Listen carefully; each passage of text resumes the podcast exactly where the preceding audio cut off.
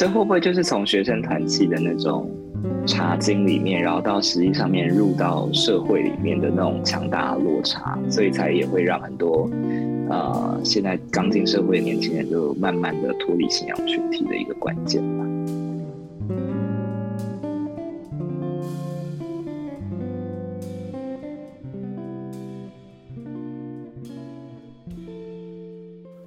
欢迎来到教会青年思考健身房。嗯，我们今天还是邀请到阿荣哈，他上一次来跟我们聊了《小王子》这本书啊，可是我们还没有聊完啊，我们只讲到这种失去这个童年，然后越来越离真我越来越遥远的那个状况哈。我们聊了几个大人，然后我们今天要来回到这个。这个小王子他的一个蛮重要的一个主题哈，就是他怎么样，呃，建立跟人建立真实的关系哈，他怎么样离开了那个星球，他最后又好像要回到他的星球当中。好，可是，在聊这个呃。小王子跟狐狸这一段经历，哎，对，阿荣先跟大家打个招呼啊。Hello，大家好，我是阿荣，很高兴，就是下一集又是我，不好意思，连续两个礼拜都来荼毒大家，希望不要成为票房毒药。我们不要太在乎票房，好不好？对哦，哇，因为我是大人，我很在乎数字，对对对，真的是，一秒被看穿。哎，对吧？你上次一聊这个数字就掉了很多，真的是，真的让我失望，哦、真的很抱歉。好，我们上次其实还漏聊了一个大人哦，我觉得他也是蛮经典。然后这个刚好也接到说，这个小王子他最后碰，就是他他离开他星球的一个原因是他跟他那个玫瑰的一个呃的关系出了一些状况嘛。对哦，但他最后还是决定要回去，这样子是。对，那这个这个人是地理学家，他在碰另外一个星球碰到那个地理学家，我觉得他也是蛮有趣的。嗯哼，嗯，好，所以照惯例来讲，就我来念这个地理学家的故事哈。好，他后来来到第六个星球，上面住了一个老先生，正在写着一本很厚重的书哦。所以当他看到小王子来的时候，就说：“哇，探险家来了！”不由得的大叫。小王子气喘吁吁的在他桌子面前坐下来。老先生就问他说：“你从哪里来的？”他就说：“啊，那这本书是什么？你在做什么？”然后老先生就翻着那本厚厚的书，跟他说：“我是一个地理学家。”小王子就问啦：“地理学家是什么呢？”老先生就说：“地理学家就是一个了解海洋、河川、城镇。”沙漠还有山脉的专家，小王子就觉得说：“嗯，真有趣，终于有一个专家了。”他就说：“那你的星球很漂亮哎，你的星球有海洋吗？”小王子这样问他，地理学家就说：“我不知道。”他说：“那有山吗？”地理学家继续回答：“我不知道。”那城市、河流和沙漠呢？地理学家继续回答：“这些我都不知道。”小王子就说：“可是你是一个地理学家哎。”地理学家就说。我是啊，可是我不是探险家啊，我这里根本没有探险家。地理学家是不需要去计算和探测城镇的。地理学家的工作太重要，所以我们就是不可能离开书桌。所以呢，我会从探险家那边来搜集作为研究的资料，记录他们的经历。要是某一个探险家提供他的旅游记录过分有趣，那么呢，这个地理学家就会调查他的品性，这样，他就是他，他也是只要数字啊，他没有要那些说，哦，这个这个星球有什么有趣的东西，这样。他说为什么？他说因为一个说谎探险家会让地理学家写的书变糟，就像你饮酒过量的探险家也是一样的。对，好，然后呢，于是他其实后来呢，就特别去问一下，就说，哎。那你显然是来自于一个遥远的地方，你也是一个探险家。那你来说说看，你的行星长什么样子？然后小王子就说啊：“嗯、我住的地方不是很有趣啊，它很小，我有三个火山，然后呢，两个是活火山，一个是死火山，这样子。虽然我不知道它会不会再度爆发，而且我还有一朵花。地理学家就对他说：我们对花不感兴趣。然后小王子又问说：为什么？那不是那可是我星球上最美的东西啊！”然后呢，地理学家说，因为花不列入记录，花是朝生暮死的这样子。然后呢，嗯、小王就问他说：“那什么叫朝生暮死啊？”就是说，其实地理呀、啊，就是山不会移动，海也不会干涸，我们记录的是永恒。然后呢，他就说：“可是死火山也有可能再度活起来，那为什么叫做朝生暮死？”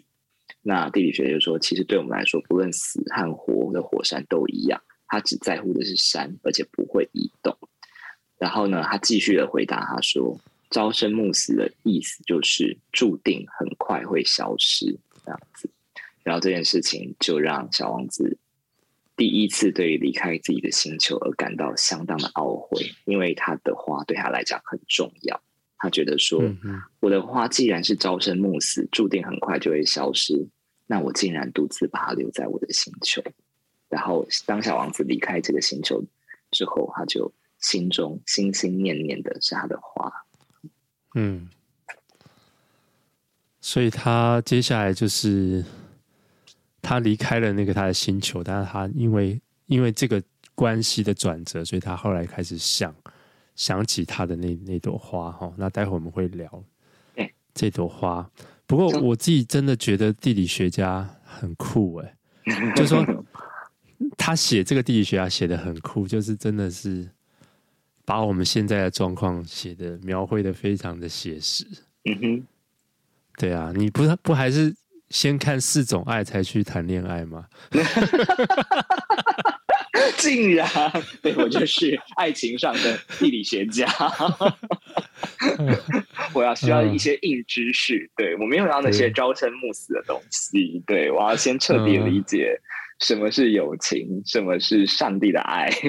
什么是亲情？然后才才才会讲到人之间的爱慕，这样好吗？不不过，我想 我想你那样是没错的啦。他他要讲的那种人，是他只要在书本里研究，是他只要记录他的，他不去探索，嗯、对。然后他只关心的看起来是永恒的，但是他对于那种在他眼前的。这种变化即逝的东西，他他看不见，他看不见那种脆弱短暂的这些，其实很美丽的变化，他看不见。是啊，是啊，嗯，他甚至不在乎小王子在他眼前，然后问问他他好不好，他的心情，他只在乎他从哪里来，他的星球长什么样子。嗯嗯嗯嗯，对对，所以啊，我也不晓得，我那刚刚在你在念的时候，我就感觉到啊，对。有时候我们在教会好像也是这样哦，好像很在乎那个说那个永恒的上帝啊，永恒的话语啦，然后，可是，在我们眼前那些很糟的人啊，然后 很很善变的人啊，然后我们的确就信耶稣就可以得永生，死后是一个永恒的世界，在那边没有痛苦，所以你今生的痛苦都是稍纵即逝会过去的，不要担心。对，所以我一说不只是这样说，是我们对于眼前的这种短暂，或是人，好像我们真的就失去了兴趣了哈。就是它的美丽或它的哀愁，我们根本没有那么在乎哈。我们在乎是那个永恒的，然后我们哦，在我们的这个世界里，我们可以把它好像有有一个位置，可以把它留下来就好了。嗯对，不过教会现在有这么的绝对吗？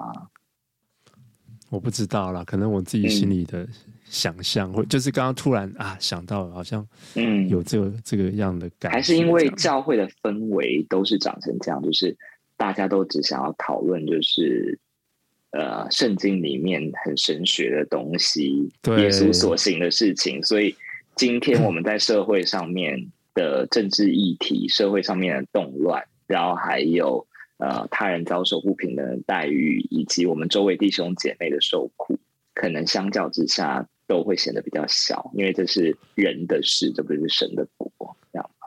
对，就是那种好讲一个抽象的事情，重于那个真正实际发生的事情，嗯、然后大家花很多时间讨论哦，怎么查经啊，怎么查才对啊，嗯、然后。嗯但是生活当中，其实最难就是我们身边有一些麻烦的人嘛，然后 对同事，有些同事挺挺讨人厌的，然后教会里头也有一些怪人，然后我们其实离他们远远的。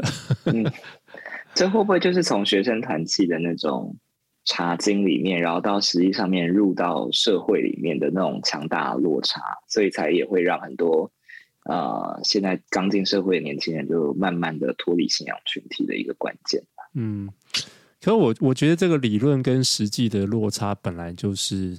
存在的嘛，那不只是教会会在嘛，嗯，对啊，那你我们从小读书在学校，对，也是、啊、都在读理论的东西嘛，嗯，没错，没错，没错，对，嗯，OK，嗯，可是我就觉得他讲这个探险其实是还蛮重要，就是我们要跨出去嘛，不是只是在家里头这个、嗯、做一些记载这样子，嗯嗯嗯，你真实的去理解一朵花。它的开展，就算它是朝生暮死，它并不是永恒的，可是它可能，嗯，至少它对小王子来讲是非常重要的嘛。对，对，而且你刚刚讲那个火山是死的，是活的，根本对他来说根本不重要，他只在乎它是一座山这样子。我就觉得哇，这个 人家是死是活，其实不在乎了，我们只只在乎它是一座山。嗯嗯嗯 啊，我觉得这个好好讽刺啊。没错、嗯。好，那我们就。进到这个狐狸好不好？还有这个，我们要来这聊一些朝生暮死的东西了。对对对对，哎，可是我先问你，你就觉得他用狐狸来当做这个，呃，当做这个好像启蒙的老师，真的是有点蛮，也是蛮特别的哈。就是。一般一般来讲，大家都觉得狐狸很狡猾，是不是？对啊，这里的狐狸是个智者。也许法国人对狐狸的形象有不一样的解读啊，这我就不清楚了。或者是这个作者觉得狐狸非常的可爱，于是决定让那个狐狸这次来当那个智慧的角色。不然正常来讲，大家好像对于智慧的动物，可能都会选什么猫头鹰啊，嗯嗯，然后如果有温暖的话，就是会选一只。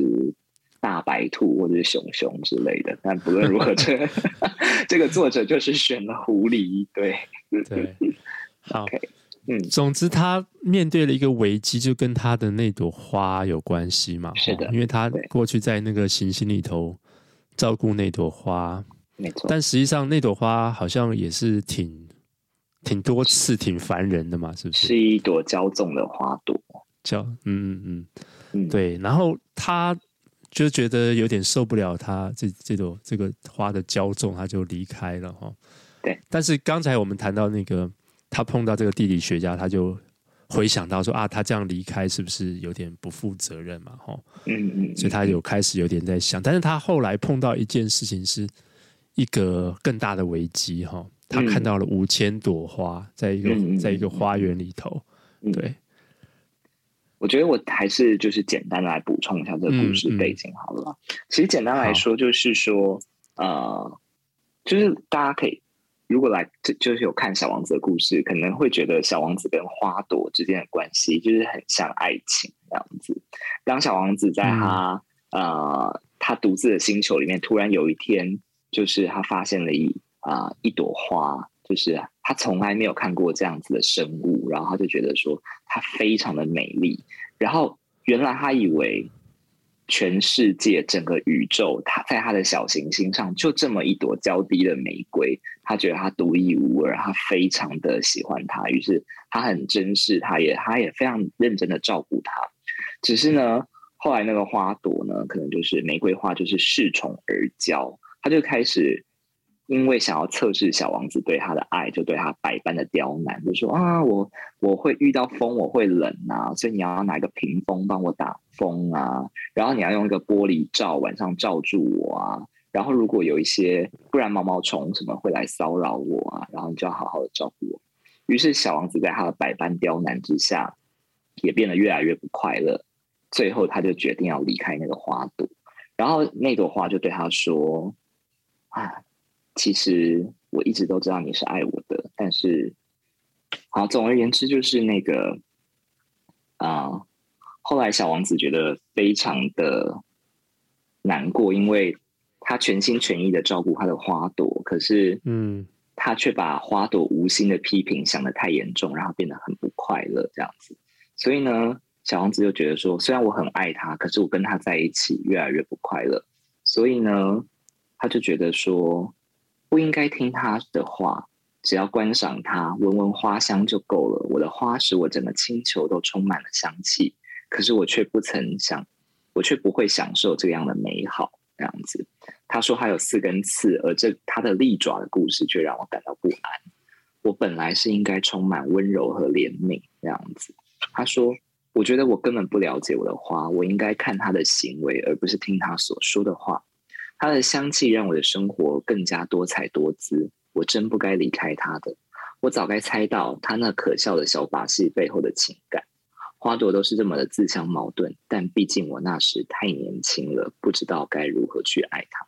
小王子说自己很年轻哦，嗯，然后呢，结果啊，就是所以最后，当小王子真的要离开他的时候，他就对花朵说再见，然后花朵没有回答他，然后呢，花朵就。咳了一声，他说：“其实我一直都很傻，我觉得很抱歉，但请你试着快乐起来。”然后继续就说：“我是真的爱你，真的，你却不知道，但这是我的错。不过那也不重要了，你也一直以来都跟我一样傻，快乐起来吧，把玻璃罩放到旁边去，我不再需要它了。”然后小王子就说：“可是风会伤害你。”他说：“其实我还不至于这么冷，夜里的空气对我有好处，我是一朵花。”小王子继续就说：“可是动物会来骚扰你。”花就继续说：“如果我想跟蝴蝶交朋友，我就必须忍受两三只毛毛虫的拜访。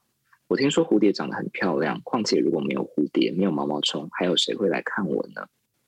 他说：“你离我这么远，至于一些大型的动物，我才不怕呢。我有我的利爪啊。”然后最后他就说：“别再那样傻傻的站着，既然你已经决定要走，就快走吧。”因为他不想让小王子看见他哭泣，他是那样一朵骄傲的花，所以小王子就离开了他。就是这个分手的故事。嗯哼，我真的没读出来啊，你没读出来。这是个分手故事，这么明显，你怎么会读出来呢？啊，是是是是是，孩子都有两个了，回顾一下初恋当时的感受好吗？初恋跟分手又不一样啊！哦，好吧，我猜 这对小王子来讲是他的初恋嘛？对，好吧，或者是说不要讲初恋好了，就是用尽全心去爱一个人，但是最后却没有得到想要的圆满那种感觉吧？可是，好，他不一定是只是讲爱情吧？我觉得这个就是你的亲情里头。这个这么明显是爱情，怎么可能会是真的吗？他说他的哦离开哈，我不应该听他的话。他的花香使我的世界都芬芳了起来。我不只是他的言语让我感到难过，这就是爱情啊，这没有别的啦。怎么会呢？你的世界里只有爱情，我的亲情里头也可以这样子啊。你爸妈让你的世界很芬芳，但话语让你很难过，是不是？我不知道啊，我有点难想象啦。我不是你跟孩跟孩子吵架，或是什么，或是也是一样啊。就是说，他可能嘴巴里说的话，但就是。是是一是是一种，但是他其实背后有他的一些情绪啊，然后他有他的骄纵啊，他有他的那个。好，总之你想要讲的是，他很珍视你，呃，不管是一个在关系当中人很珍视的一个其他人这样子，然后可能在关系中面也有他自己的骄纵和脆弱，以至于会不停的想要测试你对他的爱嘛，这样。然后伤害了你之后，你也会很难过，以以至于你要离开。因为我觉得，之所以比较不像是亲情，是呃，可能在我们华人的感感情世界里面，亲情比较难，就是说为了逃避这个亲情去割舍和离开。当然也有啦，这样子。所以我觉得这里面的这边的情境，可能对我来讲更像爱情一些。嗯嗯嗯，对啊。OK，好，那你来帮我们多多补充爱情这一部分。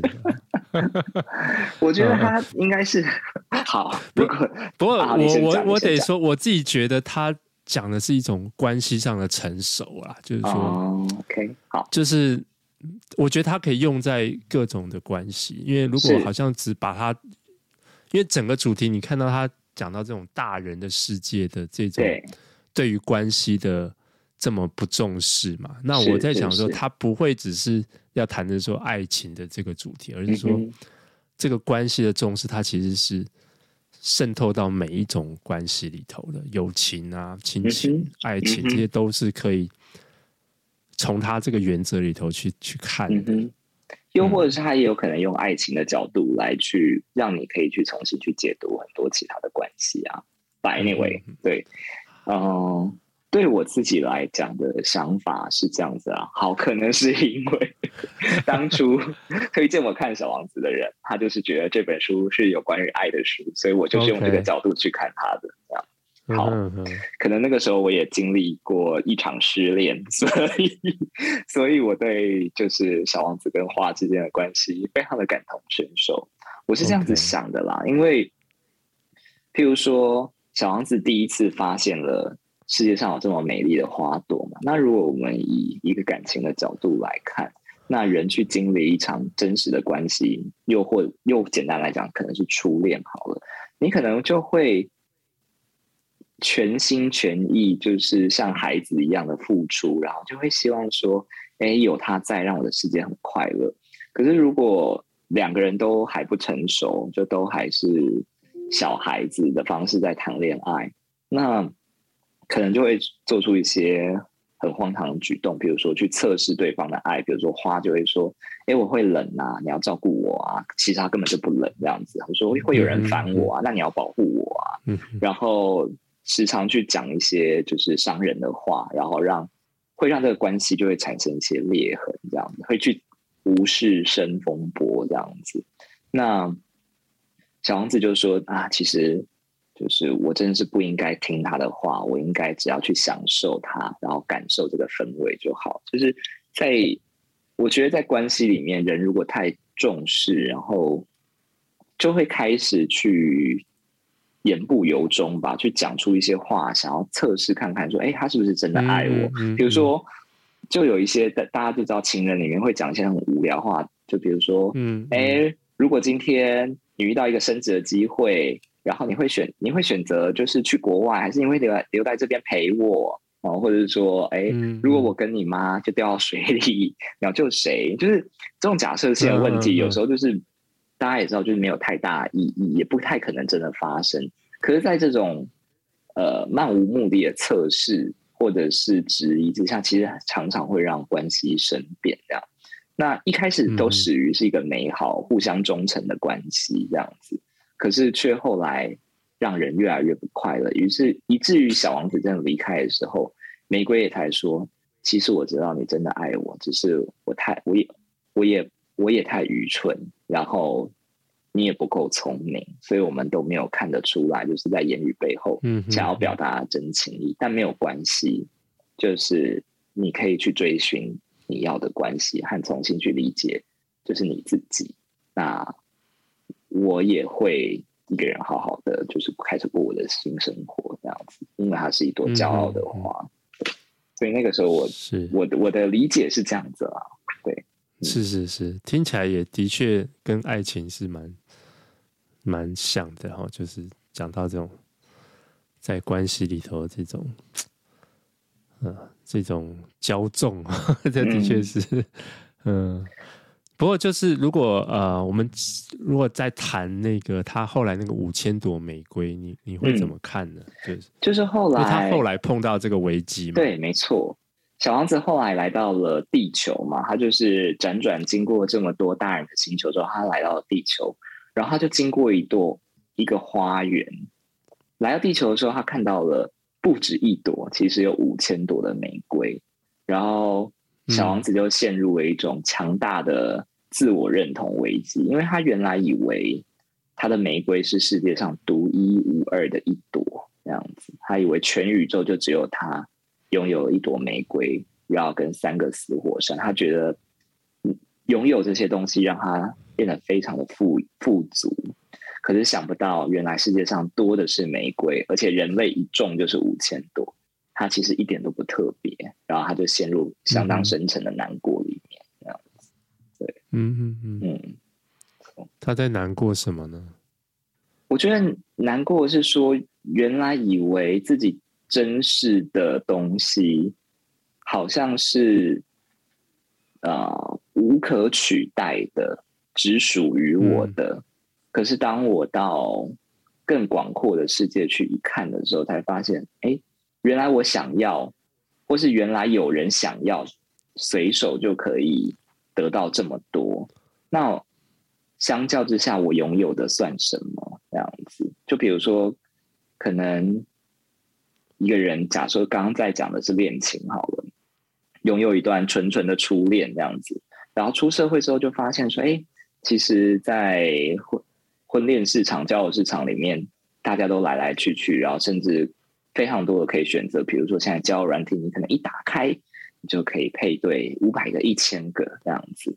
那代表你真的好像可以拥有很多的选择。那当初纯纯的爱，它它是不是就是只是你当时的选择，无无从选择的选择而已？这样子，嗯，对，而不是。而不是，而不是真的那么特别，只是在专属的时间底下，哦，你刚好有一个人可以陪伴你走那一段，嗯、然后，但他其实一点都不特别，然后这让小王子，因为小王子他是一个很，他是一个很纯真的人嘛，他对关系非常的忠贞这样子，所以当他发现说，哦，原来我拥有的其实并不富足这样子，我就只有一朵花，三个。三个死火山，而这个地球拥有的东西都这么的大，这么的丰硕，相较于我曾经经历过的，好像并不值得一提。这样子，他就陷入很深的忧伤里。嗯，不过这个不是就他前面自己小王子在不同的行星里头，他看到那个那个商人，他就是觉得他一直在数算那么多的星星，然后他。现在碰到这个五千朵玫瑰，他现在也有一种碰到一种崩溃的感觉。没错，我觉得可能是他不知道星星，呃，他不知道星星可以拿来对他做什么。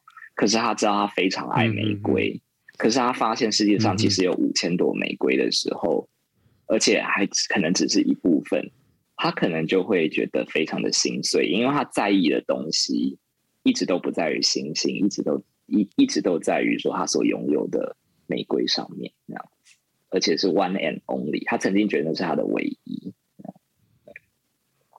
哦，这首想让我想到一首歌，你是王力宏吗？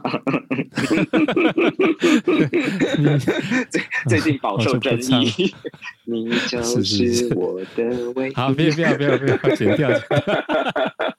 嗯、呃，对，所以这个危机后来是透过狐狸来解决的，哈，是没错。对，那呃，狐狸简，我们简单说，就狐狸带来一个概念，叫做驯服的概念。对，我不晓得你那个版本翻成什么，对，叫驯服，没错，英文叫 tame 嘛，T A M E，法文不会念，嗯嗯嗯嗯，嗯对，那嗯。呃你要不要来聊聊看这个驯服的关系是？好啊，跟他后来这个五千朵玫瑰没有问题的。我觉得我还是想要再来念一次，嗯、就是这一段，因为我觉得这一段真的是很美，这样子。我觉得就是，嗯，唯有念出来，大家才可以感受说小王子跟狐狸的关系是多么的独一无二的。总之呢，嗯、因为小王子就是心情很不好，然后就走着走着就遇到一只狐狸。然后呢，小王子就说：“我心情很不好，你来跟我一起玩吧。”狐狸就说：“我不能跟你玩，因为因为我还没有被驯服。”小王子就说：“啊，对不起。”可是他想一想，就问说：“哎，巡抚是什么意思？”狐狸就说：“啊，原来你不是这里的人呐，那你在找什么呢？”小王子就回答他说：“人类。”然后他就继续问：“巡抚是什么意思？”狐狸就说。人类有枪，而且会打猎，真是讨厌。他们也养鸡，这是他们的优点。你在找鸡吗？小王子说：“不是，我在找朋友。”继续问：“巡抚是什么意思？”那狐狸就回答他说：“就是常常被人们遗忘的事情。”他的意思是建立关系。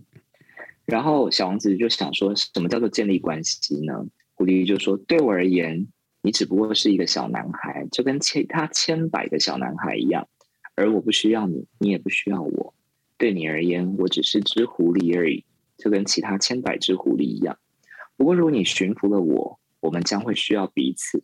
对我而言，你将会是宇宙间独一无二的。”小王子就回答说：“我好像懂了，有一朵花，我想它已经驯服了我。”狐狸说：“很有可能哦，在地球上任何事都会发生。”小王子回答说：“哦，这不是在地球上发生的事。”狐狸非常的好奇说：“那是在别的星球吗？”他说：“嗯。”他说：“那是那个星球有猎人吗？”他说：“没有。”他说：“哇，太棒了！那鸡呢？”他说：“也没有。”狐狸叹了口气说：“果然没有十全十美的事。”狐狸很快也说：“我的生活相当的乏味，我猎捕鸡，人类猎捕我，所有的鸡都一样，所有的人类也都一样。”所以我已经感到相当厌烦。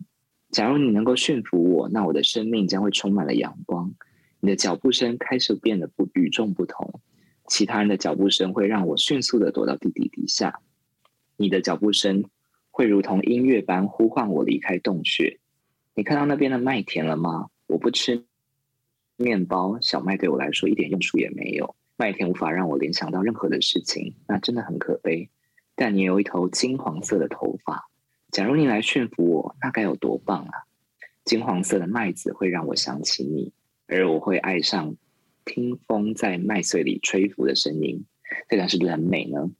然后呢，嗯，狐狸就停止了说话，然后并且凝视着小王子说：“求求你驯服我吧。”小王子就说：“我很想啊，可是我没有太多时间，我想去交朋友，还有了解许多的事物。”狐狸就说：“你只能够了解你所驯服的东西。”人类是不会花时间去了解事情的，嗯、他们会在商店里购买现成的商品，只是没有任何一家店在贩卖友谊，所以人们不再有朋友了。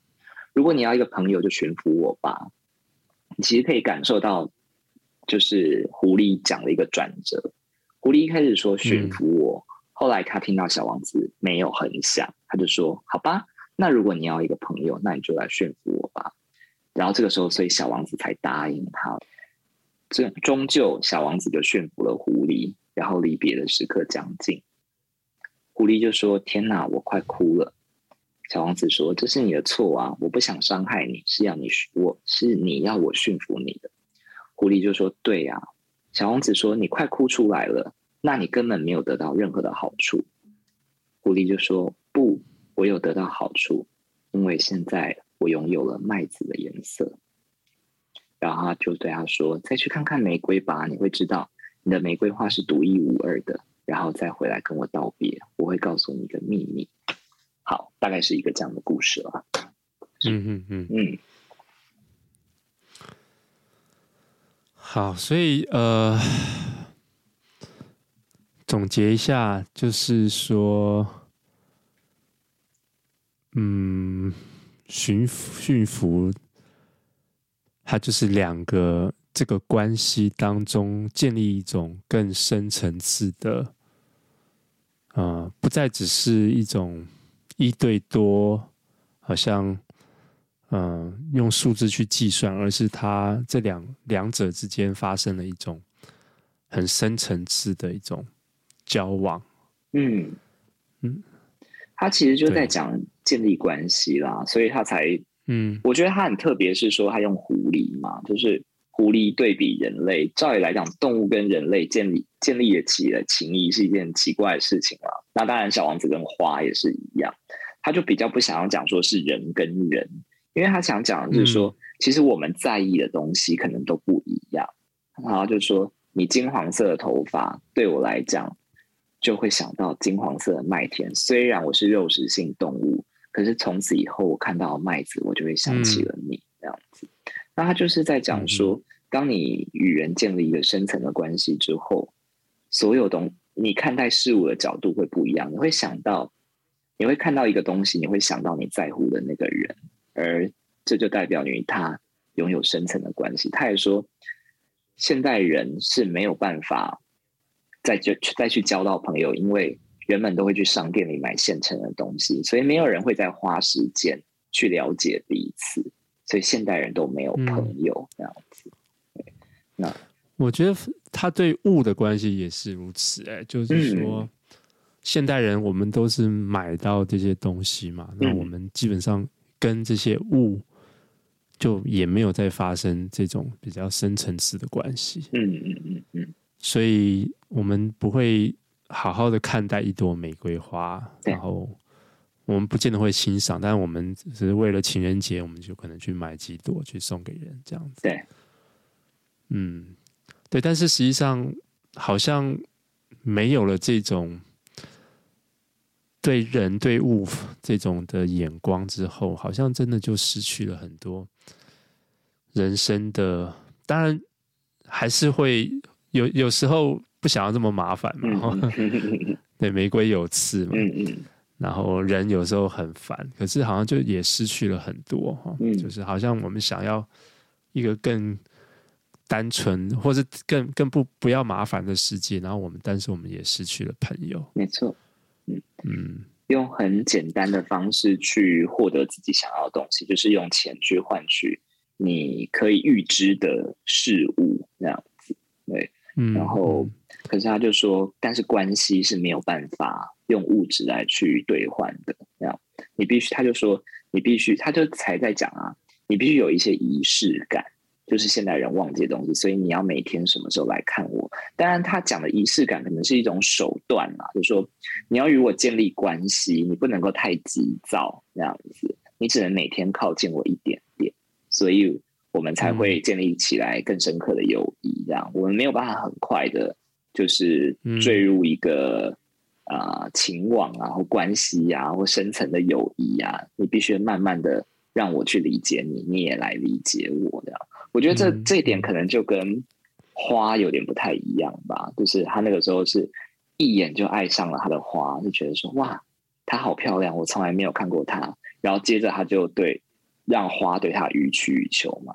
可是狐狸重新教导了他说：“你在建立一个关系的时候，可以怎么样慢慢的去认识一个人，然后你深刻的去理解他，你建立起来一个仪式感这样子，然后因此啊，从此以后，当我看到你的时候，我就会想到麦田里的颜色，就像是你的头发一样金黄闪耀这样。所以我会觉得说，他在讲这些东西的时候，其实。”他这个寓意用诗用这个诗文的方式写是蛮美的，然后我也觉得很真实。嗯嗯，我我举个例子好了，就是呃，我不晓得恰不恰当哈。我们家现在有养狗，嗯，跟养鸡嘛，对。那这个这只狗呢，只要我现在每天早上起来，然后或是我我去衣我去我的橱柜打开。他就觉得，哎、欸，这个仪式是我要带他出门 去玩，所以他就很兴奋的在旁边要这个等着要出门这样子。对，然后呀，那我们家的鸡其实他们都会认人，我不知道为什么，只要我一出打开门，他们就会从他们的房子里跑出来，觉得我要喂他们东西这样子。所以。找不着是不是你的出现其实对他们来讲都是有意义的嘛对不对？你的某一个举动对对对虽然可能关系上没有这么伟大可是就是说当你跟他们建立了关系嗯你看鸡看狗可能你就会有一种不一样的感觉嗯嗯对我不晓得这是他想说的啦但是我自己当初在读的时候我比较关关啊、呃，特别想到是他那个独一跟五千个的那个关系，就是说，我自己有一个很深的经历，就是说，比如说孩子很小的时候，哦，他们刚刚会爬，然后后来就开始学走路，然后会走路的那一天，那个爸妈都是好高兴哦，然后把它录下来，然后跟你亲朋好友。说啊，他会走路了什么的，然后或是小小孩子生出来，整天帮他拍照。哦，可是这可是可能就只有父母觉得他很可爱，其实别人都是很礼貌性说啊，好可爱哦。但是实际上，其实每个小孩都长差不多这样。对，然后我记得那个时候小孩在走路的时候，我也是很兴奋，然后。我就后来就想到，对啊，不不对啊，这到底有什么了不起？全世界大概五十亿人、七十亿人，可能 有六十五亿人，大家都走的挺好的嘛。哦，那为什么我对一个人的走路我那么兴奋呢？就是因为我花了时间在他身上，我花了很多的，付出了很多的感情在他身上，所以他的走路对我来说是这么独一无二的。其实对，所以嗯嗯，你说，我觉得你刚刚讲的很棒哎，很很有画面感，而且很感动。而且我觉得其实关系也是双向，就是你刚刚在讲到你怎么带狗狗去散步，或者是你喂鸡，其实你讲到的是他们很开心迎接你的画面，但某种程度，你之所以这么了解他们的习性，他们会做出什么样的反应？不也是你花时间在他们身上吗？所以我觉得这个关系其实是双向，所以你可以知道你的狗今天是很开心的来迎接你，或是你的鸡就会在你靠近的时候从他们的笼子里跑出来。因为如果对我来讲，我是一个外人，我看到你家狗或看到你家的鸡，我可能不一定会理解这个反应背后代表的是什么意义。所以就像你说的，就是你深刻去花时间去观察，投入一段关系啊。不管是你家的，就是牲畜，或是你的孩子，那对你来讲就是不一样的，而且那是深刻的，那是有意义的。对啊，你见证了你孩子的第一步，很棒。对。不过我要说的就是，这些关系其实你都是很花很多心力，而且有时候在过程中是很。很烦的，很疲惫的那个仪式感的时候，每天要带下雨什么，还要带他出门，然后对小孩子包尿布，然后这些打理这些杂事情，每天都要接放学、上学等等的，然后喂鸡，他们的大便也是有够有够多的，就是好像有舍有得哈，就是你你也必须要。去付出这些，你不可能只要那个很好的人，一天不可能只有去收蛋，或者是一天不可能就是狗狗就是永远这么乖。我跟你讲，连收蛋蛋上都有些有些会沾到便便？但 也不是那个店里面看到就这么、哦、不是洗选蛋这样子，对对对，对，所以呀，嗯，这个美丽跟这个。脏乱常常常都在 一线之 间混在一起，对对，嗯嗯嗯嗯嗯，没错。所以我觉得他在这边就就讲到一件蛮蛮深刻的东西啊，他就教会了小王子的一个道理，就是说，狐狸见着说：“求你，请你来驯服我。”最后甚至是说：“求求你来驯服我吧，我们来做朋友。”而让小王子重新去理解说：“你再去看一次玫瑰。”然后小王子就回去看了五千朵，跟他们说。啊，其实你们只是五，任何世界上五千朵里面就是随意朵，可是我的玫瑰对我来讲独一无二，因为我花了时间在它身上，我每天为它浇水，我为它挡风，然后它对我来讲才真正重要。而你们没有经过驯服，所以你们对我来讲毫无意义。这样子，对。觉得他为什么要这么突然变这么？他就是很残忍。对啊，那不能够说那。呃，他有这个独特关系，他不能够延伸他的爱吗？他不要这样子摧毁人家。我就把这五千朵都收在我的后宫，以后就会有照顾你了。没有啦，我觉得他可能也是想要很急切去证明自己吧。对啊，就是、嗯、因为他毕竟可能原来看到五千朵玫瑰，他太受震撼了，然后他就有一种难过的心情。他只是想很急切的跟他说。不对不对，我那朵玫瑰，它对我来讲至关重要。它不只是五千零一朵而已，它就是那个唯一一朵这样子。嗯，对，它只是在这个过程里面少了一点对其他五千朵的悲悯而已。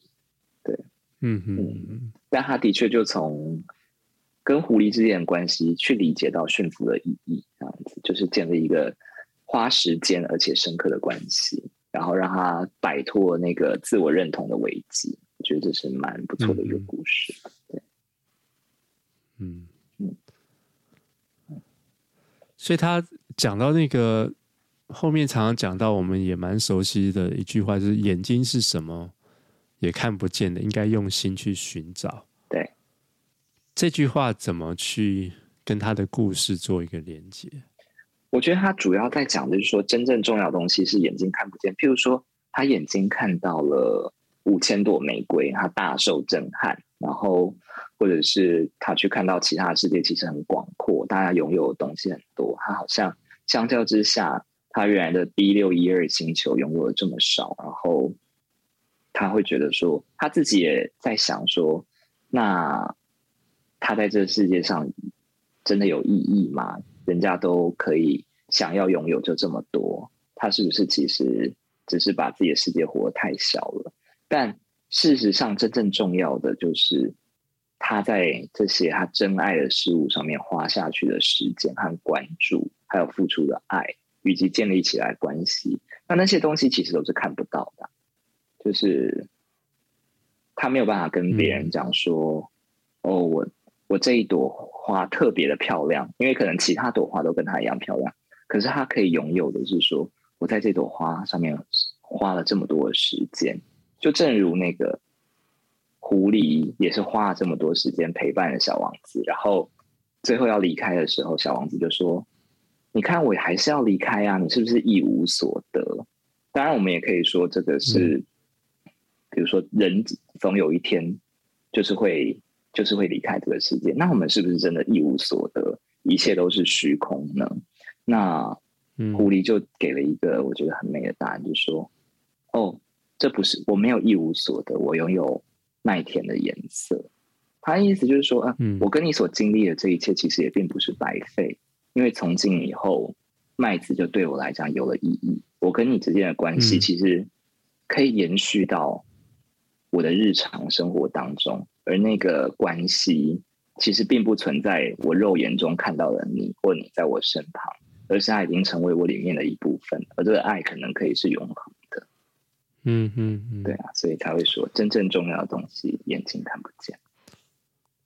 嗯，对，是不是就是说，就是我们在这个社会当中，在这种物质世界、资本主义社会当中，我们很容易去追求那些很具体的成功啊、数字啦、嗯、银行里的这种存款啦，这些东西都是很很容易看见、很容易计算的。对。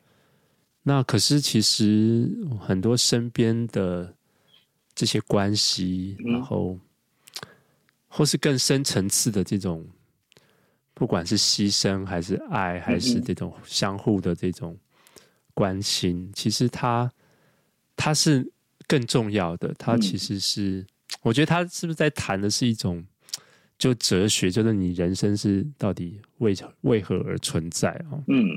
其实他小王子很多人都说他是跟存在主义有相当大的关系嘛。嗯嗯。那我觉得简单来讲就是说，他再三强调驯服这个观念嘛。我觉得你刚刚也讲的很好，就是说，那当我们啊、呃、想要试图的摆脱这些数字或者是权力哦、呃，或者是对于一些东西的执迷，那什么东西是重要？大家在谈驯服就。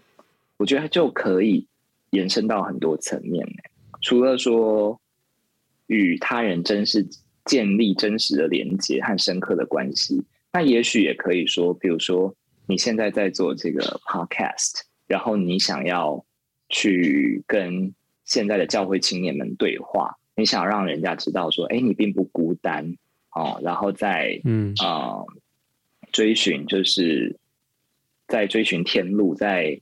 的路上，你并不孤单，然后我与你同行，这样子。那这可能就是你的某一种方面，就是你的职业嘛，你的 mission，你所选择所做的事情，这样子。那也可以是一种驯服的关系啊，就是你投入时间在这件事情上面，这样子。然后他也可以与他人产生真实的连接，因为你是很真实的在去做这件事情，或是你书写一本书。那所以我觉得这个驯服的关系有有时候也不一定就这么单纯的去讲说哦，这就是人与人的关系，那也可能是人与置业的关系，人与物的关系。就像有些很很多人，比如说他们就享受啊、呃，上帝创造的美好，因此去旅行，去看山看海，这样他就得到一个很深刻的安慰和赞叹，就是上帝所创造的世界的美好。那也可以是一种。那也可以是一种驯服啊，又或者是说，他终于去理解了上帝在他身上所创造的美好。譬如说，我就可以去理解说，曾经我会很否定自己啊，因为我的性向跟一般人不一样。然后突然我就会觉得说，哎，走到某一个时刻，我突然觉得上帝造我这样子也很棒，而且就是很棒。然后我特别喜欢现在的我自己。然后我觉得有很多跟我一样的人，嗯、然后我们也都在啊、呃、寻求那个平安，然后想要去追寻那个爱。然后在这件事情上面，我觉得我并不孤单，而且我这个特别也也是很珍贵的这样子，好，就不会是一个奇怪或者是一个罪，所以那也是一种与自我的与自我的认同产生的驯服，就是我跟我自己也产生了一个深刻的连接，嗯、所以我觉得《小王子》这本书可能在讲说，人如果要去超脱那种。对数字上面的追求和和如何去摆脱那种很深层的孤单和自我的厌恶，也许就是要去想办法啊，去驯服，不管是自己置业或者是啊关系，它都是重要的。嗯，对，就是要去好好的面对你现在的人事物的处境，嗯、然后你怎么去。过好你每一天哈，就是，但是就是说，在整个这个世界的游戏规则里头，我们的确好像推着我们不断的往数字那一块去、嗯、去走嘛。嗯、那比如说你你的工作是业业务员，那你你看的就是要业绩嘛。那你这个月就是没达标，然后你跟这个人见面的时候，你就是想要拿到这个业绩，那你怎么同时跟他建立？你你会怎么面对这样的张力呢？我觉得这件事情非常非常困难呢，因为，嗯，嗯怎么说？可能人也要一直都活在这个张力里面。就是，嗯，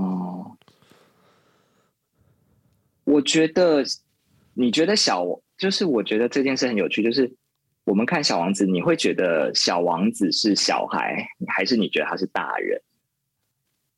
我先先在问回答你这个问题之前，先问一下你这个问题好了。嗯，他最后长大了，我真的长大就是他。嗯，嗯，我觉得他从头到尾他就是个大人。为什么？因为我觉得他很清楚的知道自己自己要做什么事情，然后他会为他所做的这件事情负责任。那样子，那我觉得就是说。我们可能曾经都是小孩，然后我们也都很向往那种很纯粹的关系，或者是所谓的初衷。我都希望说，哦、我们想建立真实的关系，然后不想要只谈数字。可是唯有说，当我们成为大人时候，是是我们知道，我们日常生活还是要跟这些数字相处，我们还是要、嗯、呃面对每天生活的柴米油盐酱醋茶，然后还要负上很多的责任。可是我们在这个背后。我们不忘，我们心中还是要有那个很纯粹要要与他人建立真实的关系的那个心，我们并不去放弃它。所以对我来讲，再回到你刚刚的问题哦，就是，呃，我是一个业务，我当然很需要业绩，可是我必须要去尊重他人，然后建立在一个我我也尊重我自己的专业，就是我希望我用我的专业，然后去提供给他人最好的建议与服务。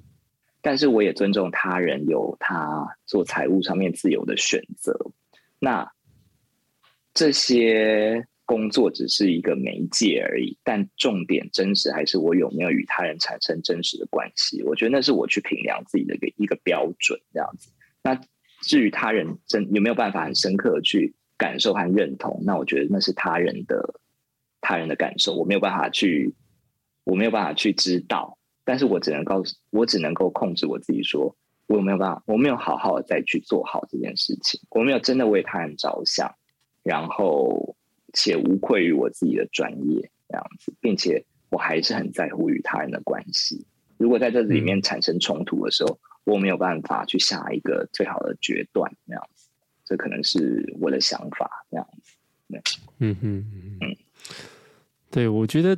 这个背后的那个目的性，哈，就是说，啊、呃，刚才之前我们上一集我们讨论那种支配啊，或是、嗯、那在比如说你的机构，或是你的这个组织里头要你创造出每个月的业绩，嗯，那逼着你去用业绩的角度去生活嘛，对去看这个关系，对，你跟他见面，你是要达到这个业绩的目标，嗯嗯，可是另一部分的你又知道说，哦，其实啊、呃，关系。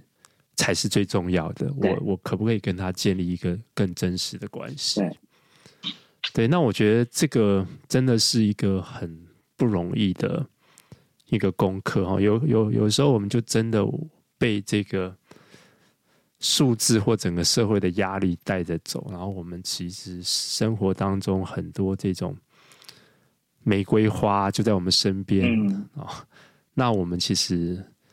都没有看见哈，或者是说，呀，我们就像那个那个实业家，或是那个地理学家，就是忙着这个 在自己的象牙塔里头，或自己的这个银行账户里头累积了很多东西。可是我们没有，有时候我们没有那么尊重每一个人的故事，每一个人的发展，我们没有这么去想要聆听他的挣扎，他的。因为我们太在乎我的目的了，我我东西我要目目标要达成啊！嗯、我先听你的挣扎干什么？嗯、我干嘛听你的故事？对。然后你如果是我的同工，或者你是我的职员，那、呃、对不起哈，你可以达到我们这个月的部门团队目标吗？不要老是跟我挨来挨去。嗯嗯，就是我们不太想要去听那些东西的。嗯，所以我觉得。就是这是蛮有趣的一件一件事情，我觉得回到开头，就是说为什么我们要怎么样去摆脱这种无力感，或者是会就是很真实每天要去面对的问题。我觉得他就在讲说那个童真，就是每这本书的开头就在写嘛，献给每一个曾经是小孩的大人，这样，就是我们都很希望我们还是可以。保有那个初衷、那个童真、那份关系，这样。但你很少真的现在看到一个人，比如说好了，我今天假如我要介绍你，然后我就跟我的朋友说：“哎，这位是毛叔，他很有童真哦。”那其他人听到会觉得这是个称赞吗？我相信没有几个人会觉得说：“哦，这是一个称赞。”这样。但是为什么我们还是会觉得说童真是一件很重要的事情，保有初衷是一件很重要的事情？我觉得重点还是在于说。你去理解，其实现实是是很残酷的，是有很多考量的，是需要符合很多社会规范的，是要是要有很多的规则跟要求的。但是尽管如此，尽管如此，尽管你已经走了这一遭，而且知道社社会运作，但你还是对他有所坚持。我觉得那才叫做所谓的保有童真。那我我回到你刚刚的问题，我觉得。他们一定会有冲突，但并不一定总是这么的有张力。因为我觉得在现在社会当中，大家还是尽力的去替。如果社会越来越有意识，还是尽量去替那些想要去认识一个人打开一个空间。就是如果社会的企业更有更有想法，都会说：“哦，我们要群策群力。”那我们可不可以在？提升业绩的过程当中，我们也去理解一下团队每个人的背景和每个人想要达到的目的是什么。那如果在这个过程里面，每个人自己有家庭上面或事业上的困难，那我们也可以互相的协助，还看看可不可以帮到彼此。我自己最近感受蛮深的是，虽然我是在一个业务单位，但我最近身体出了一些状况哦，然后所以导致于我去医院做了一个手术，然后需要休养一段时间。可是我的同事就是在这个过程里面，非常的帮助我。他们都说：“哦，不要担心，你这段时间就是好好休养你的身体。那你有什么需求就告诉我们，我们都会在行政事务上面帮你，然后也可以帮你跟总公司请假。甚至你有客户服务有需要的话，我们也可以帮你去，嗯哼，去去操劳。那我觉得他就是创造一个让我觉得，哎，我是不是？”在这个空间里面，我很安心，我也可以去享受到被照顾的感觉。可是以前的我是可能有点难想象的。可是当有一些困难发发生的时候，你会发现，哎，他们原来可以是我真正的朋友，是可以帮助我，甚至是我周围的朋友啊，也都比如说炖了鸡汤啊，然后或者是像你，就是在远在美国，也是打电话来关心啊，陪我聊聊天啊，为我祷告啊。我觉得是说，其实狐狸对小王子也有说到，就是啊、呃，你需要对你所驯服的对象负责。那是什么意思？嗯、就是你当跟一个朋友建立真实的关系，你就知道他在辛苦的过程里面，你需要陪伴他。你比如说我生病了，那朋友就会关心我，可能很实际的，就是炖了一锅鸡汤或带水果来看我这样子，或是很实际的，就说，哎，那你有没有金钱上的需要？哦，如果你真的有需要的话，我可以帮助你。那你跟我讲个数字，我都我都是很实际的，就听到这种帮忙，或是在。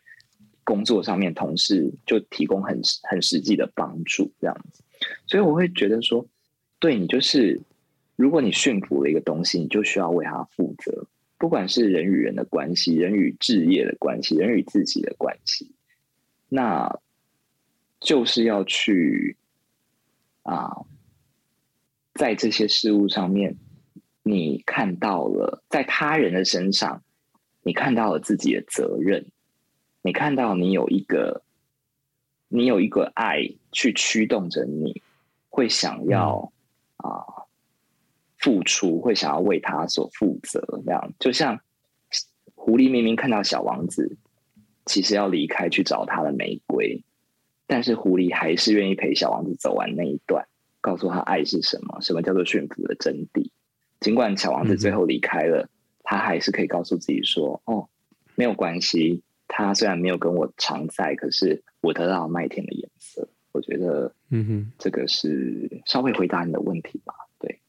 对，嗯嗯嗯，就他可能没有真正累积的多一只的多一个多一朵花，或者多一个什么小王子，但是他生生活生命当中多了一个生命的故事，哈，多了一个生命的交织的这样子的。机会哈，那对呀，嗯，对啊，是。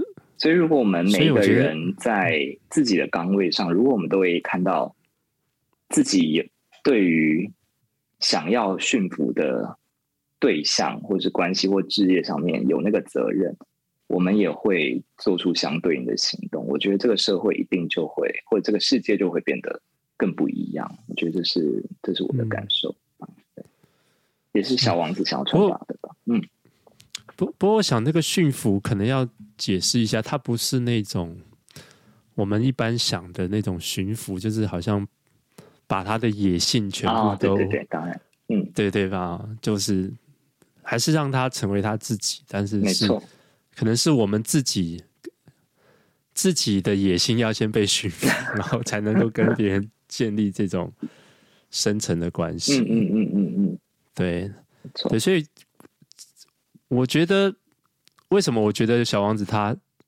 是长大，而不是就是说他一一直都是大人？嗯、可能我我的看法就是说，因为他最后他，因为他那个时候觉得玫瑰很烦嘛，他离开了嘛，嗯、但他最后他看清楚了说，说哦，对，他就是很烦，他可能还没有改正或者怎样，但是他愿意负责任，嗯、他愿意。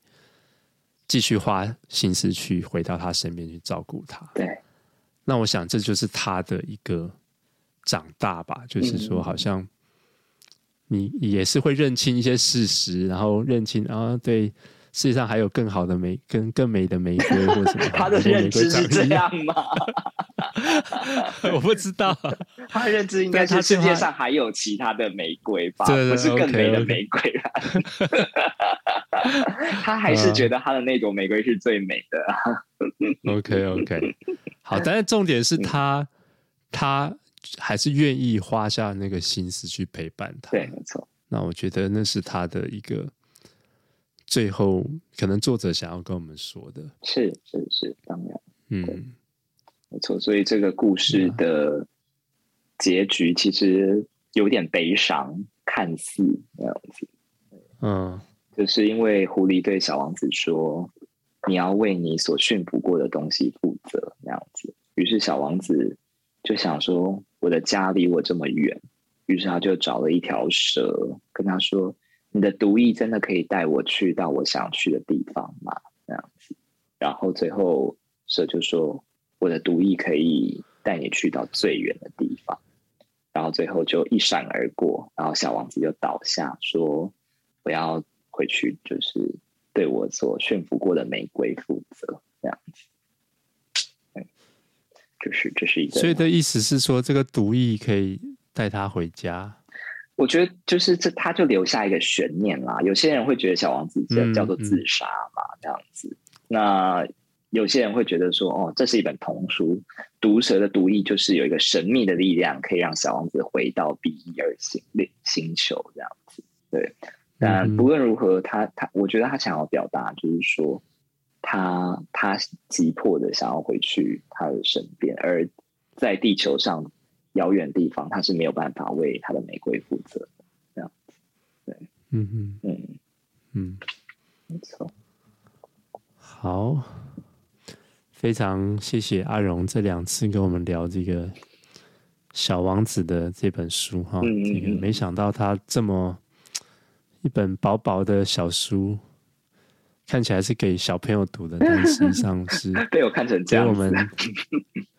我们都曾经是小朋友的大人，嗯，没错。那对，如如果我觉得，好像就真的是如他讲的，就是我们的存在是还是跟这些关系深刻的关系有关哈。嗯，那对，然后这些深刻的关系其实影响我们怎么样看待世界，怎么样看待看待人生哈。就是那我们。